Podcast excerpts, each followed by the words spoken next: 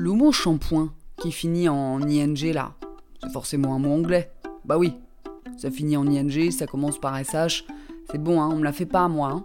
Et oui, ça vient de l'anglais. Enfin presque. Parce que déjà, le shampoing, le nom shampoing en anglais, ça se dit shampoo.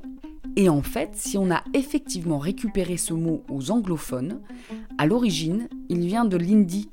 Les Anglais l'ont ramené pendant la colonisation. Il vient du mot champona, qui signifie masser.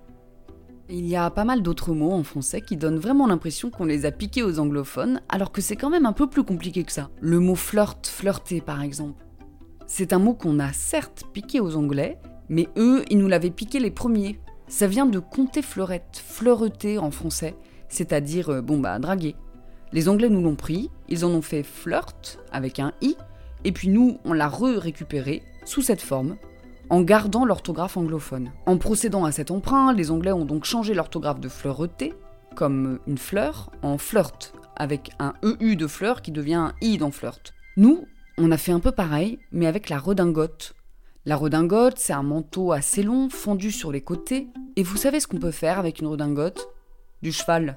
Si, je vous jure, le vêtement est parfaitement adapté à l'équitation. Et pour cause, la redingote, c'est la version francisée du mot riding coat, le manteau pour faire du cheval. Il y a encore un autre mot qui a fait un aller-retour, le mot tunnel. Nous, on l'a pris aux Anglais au cours du 19e. Mais eux, pour le créer, ils étaient déjà partis du mot français tonnelle pour désigner cette construction qui a en fait un peu la forme d'un tonneau.